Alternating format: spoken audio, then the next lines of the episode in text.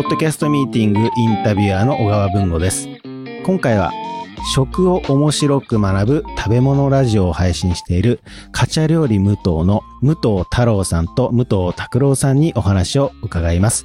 太郎さん、拓郎さんよろしくお願いいたします。はい。よろしくお願いいたします。えーまず、ポッドキャストについて、どのような印象だったり、イメージを持ってましたか？僕ら商売柄、あの、仕込みのし作業があるので、はいはいその時間にずっと聞きながら仕事をするというのが、割と定着しておりまして、はい。はい。なので、とても身近な存在ではあります。拓郎さんも、そんな形ですか？まあそうですね。作業をしながらっていうと、ラジオ、もともとあの、地上波じゃなくて、地元のローカルのラジオはずっと聞いてたんですけど、はい。やっぱ手元がフリーっていうのところで、そういったところがポッドキャストがちょうど相性良かったですね。あのーまあ、次番組のお話にちょっと移りたいんですけども、この食を面白く学ぶ食べ物ラジオをやろうと思ったきっかけっていうのは何だったんでしょうか？もともと僕らが厨房の中で会話をする中で、うん。食のお成り立ちとか、うん。そもそもこれってどんな料理なんだっけとか、うん。いう会話をすることがよくあったんですね。はあ、なるほど。で、家族で経営してるんですけども、その中で僕がもともとに、あの、歴史が好きだったものですから、はい。例えば、えー日本料理のお店であれば、緑茶が無料であるのは今は常識になってるわけだけど、これっていつからなんだろうねとか、うー。うんん、元から有料だ、じゃなかったら峠の茶屋成り立たないしね、みたいなところを、ちょっと掘り下げたら、ああ、確かに江戸時代の時代背景こうだし、うん平安時代はこうだし、みたいな話をしていると、うん周りが割と喜んでくれて、喜びそうですね、それね。はい。うん。お客様ではなくて、まず、身内が喜んでいて。で、そんなが続いていくうちに、うん。それもったいないよねという話になって、はい。で、お客様の前で話すようになって、うん、で、じゃあメディアにってなって、一番最初 YouTube か。そう、YouTube ううんん。うん。とかいろいろ考えたんですけど、はい。ね。編集の傍ら料理するっていうのはまあ難しかったんで、うんうんうん。で、巡り巡って、やっぱ音声楽だよねっていうはい。ところで、うん。そこで音声にたどり着いた感じですね。なるほど。じゃあ、普段の、あの、太郎さんがお話ししている内容が、結果的に、この番組になっているという形ですよね。はい、そうです。面白いですね、それね。なので、えっ、と、アップしてる中ではもうゼロ回として上げてるのは、はいあの、下調べほぼなしで、厨房トークをそのまんま、うんダイジェストでお話をして、はい。ちゃんと出すんだったら、ちゃんと調べた方がいいよねってうん思ってたら、なんか1シリーズが5話とか10話とかになっちゃったっていう。うんお味噌汁の回とかね。はい僕も、あの、勉強になりましたよ。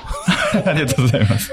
お味噌汁た、僕は食べるって言ってたなとかね。ああー飲むじゃなくて食べるだったなって思いながら、今でも食べるっていう感覚なんですけど、まあそういうお話もね、あ、はい。されてますもんね。そうですね。ありがとうございます。いやいやいやいやいやあの、で、この番組のタイトルを食を面白く学ぶ食べ物ラジオにした背景というか、この何をもってこのタイトルにしたですか？まず、僕はあまり考えてなくて、最後に彼が出してくれたのを、これって言っただけなんですけど、僕の感覚ではまず、パッと見て、なんだかわかるものにしたい。はい。はい。まずそれが一つだったのと、えーっとね、ラジオだよっていうことで、ラジオはつけたかったんですよ。なるほど。うんうんうんうんはいでこれ流せるかどうかわかんないんですけど、はい。流しましょう。大丈夫ですか？えーっと、はい基本パクリでスタートするんですよ、僕、いつも。はい。はい。あの、料理の業界でも週張りなんていう言い方しますけど、週から入るので、うんまず、トップを走る方々のどっか面白そうなとこで、うんジャンル違うけどスタイル似てるところから、もろパクリしてやれとはい。いうところで、えー当時僕も古典ラジオさんをよく聞いてたので。もうロゴも、響きも、タイトルコールも全部構成パクったれと。怒られるかもしれないですけど、はい。まずそれで学ばせていただいて、後々オリジナリティをっていうのもあったので、うんうん。えーいないくつ候補あった？うん、2、30ぐらい出したかな。で、最終的にふざけて食べ物ラジオじゃストレートすぎるよねって言ったら僕がそれっていう。ああ、なるほど。一番最初につけたんですけどね。うん結局、わかりやすいのが良かったっていうことですね、太郎さん的にはね。そうですね。はい。うんあの、拓郎さん的にはこういろいろ出した中で、俺はこっちの方が良かったんだよなとかっていうのはあったりします？いや、もうあんま覚えてないんですけど。あのもうちょっと、なんだろう、ひねったやつはありましたね。うんうんうんひねったやつとか、ちょっと面白みのふざけたやつとかあったんですけど、はい。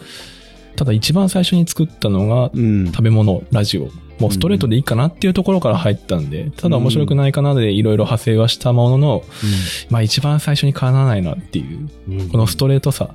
で、漢字じゃなくてあえてひらがなにしたところが、うんまあ個人的にも気に気に入ってはいたんで、うん。まあ、兄ちゃんがいいな、いいって言うならいいかっていう。もう本当にそんなぐらいの気持ちですね。なるほど。まあ、飲食店をされてる？お二人の番組としてはなんかすごくシンプルで分かりやすくていいんじゃないかなって勝手にあ、りがとうございます。勝手に評価してます。ありがとうございます。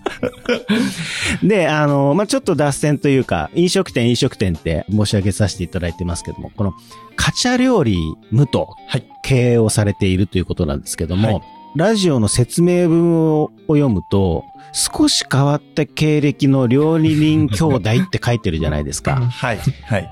何がどう変わってるんですかという質問をちょっとしたいなって思うんですけども、そこいら辺をちょっと教えていただければなと。はい。あまだラジオでその話、一回もしたことないので、うん大丈夫ですか？ちょっとネタバレみたいになっちゃいますけども。あの、リスナーさんからも、まあ、直接メールフォームがあるわけじゃないんですけど、はい。ツイッターなんか見てると、謎って言われてますので、うんうんうんうん僕たちが料理の世界にしっかり入ったのが、はいえー2014年の中頃ぐらいなんです。ほうほう。はいじゃあ、だいたい7年前とか、そのぐらいですか、ね。そういうことですね6年、7年ぐらいですね。多分はい。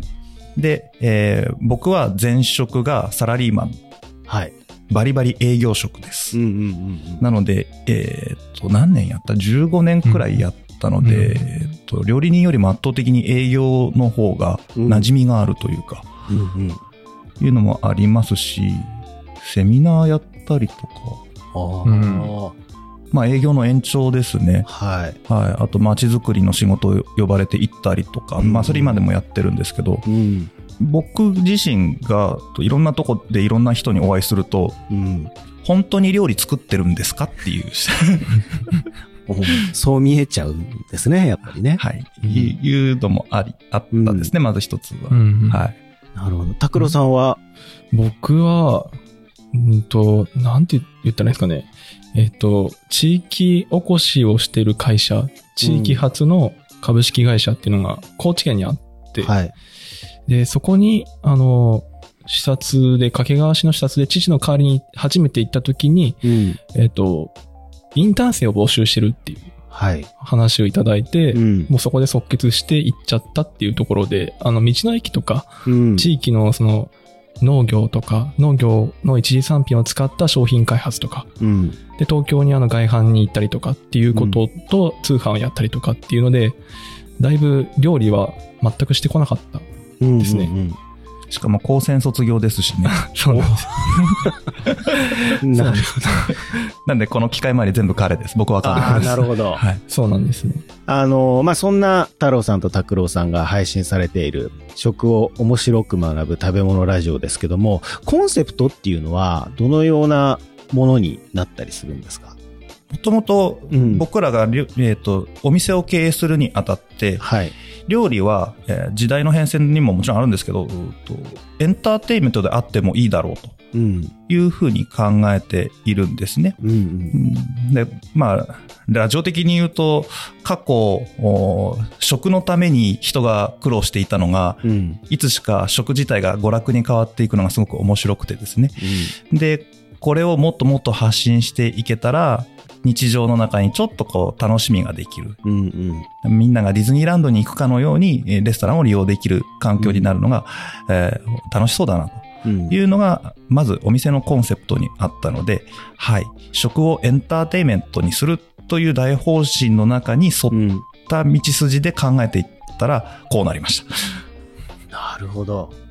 配信スケジュールっていうのは、えっ、と、火曜日と金曜日で決めていて、はい。単純に、とりあえず100本貯めようっていうので、なるほど。1年間週1とか月1だといつになるかわからないから、ここはギュッとして頑張ろうっていう、ただそれだけの理由で課金っていうのを決めてます。なるほど。じゃあ、えっ、と、週2回配信して、目指せ100回っていうところですね。はい。はい。で、配信しているその時間の尺というのは、だいたい20分前後ぐらいかななんて、パッと見て思ったんですけども、まあ長いのはもっと長いものはい。ありましたけども、なんかそこら辺は決めてたりはしているんですか？はい。一応、20分で最長30分を目安にというつもりではいます。一回57分とかありませんでした？ありますね。57分ありますありねま。したよね。止あります。まんなくなっちゃってて。止まんなくなっちゃったんですね。気づいたらね、いつもの調子で喋るんだよね。うんうんうん二人だと。うんそうなんです。厨房で話してるノリになっちゃうと長くなってしまうんですね。なるほど。はい。普段が厨房で話してたら大体6時間から7時間ぶっ通しなんで、雑談がそうか。いろんな話しますけど、うんうんその調子でいくと、あの、1時間があっという間すぎて、あれ？っていう。ん。人と時間の感覚がちょっとずれてるのかもしれない。そう確かにそうですね。ずれてると思います。ね。で、あの、BGM とか、まあ、ジャズっぽいというか、このお二人のどちらが決めて、これでいこうなんていうのを決めたんですか？ジャズがいいって言ったのと、最後これって言ったのは僕ですね。うー。うんん。ただの趣味です。うんで、それを探したのが拓郎さんっていう。そうですね。まあ僕も普段ジャズのバックミュージックが好きなので、うんうんうん。それもあって、10曲ぐらいかな。うんを選んだ曲を聴いてもらって、うん。で、決めてもらった感じですね。なるほど。まあ、それをこう BGM として使って、はい。お兄さんの太郎さんのお話を拓郎さんが聞いてるというはい 構図、そう構図ですよね。そうですね構図としてはね。はい。どどっちかっていうと、あの、音楽自体は、うんあのー、僕ら収録中も実は聴いてて、同じ音。楽を、なるほど。あの、いきなりラジオ撮ると、うん。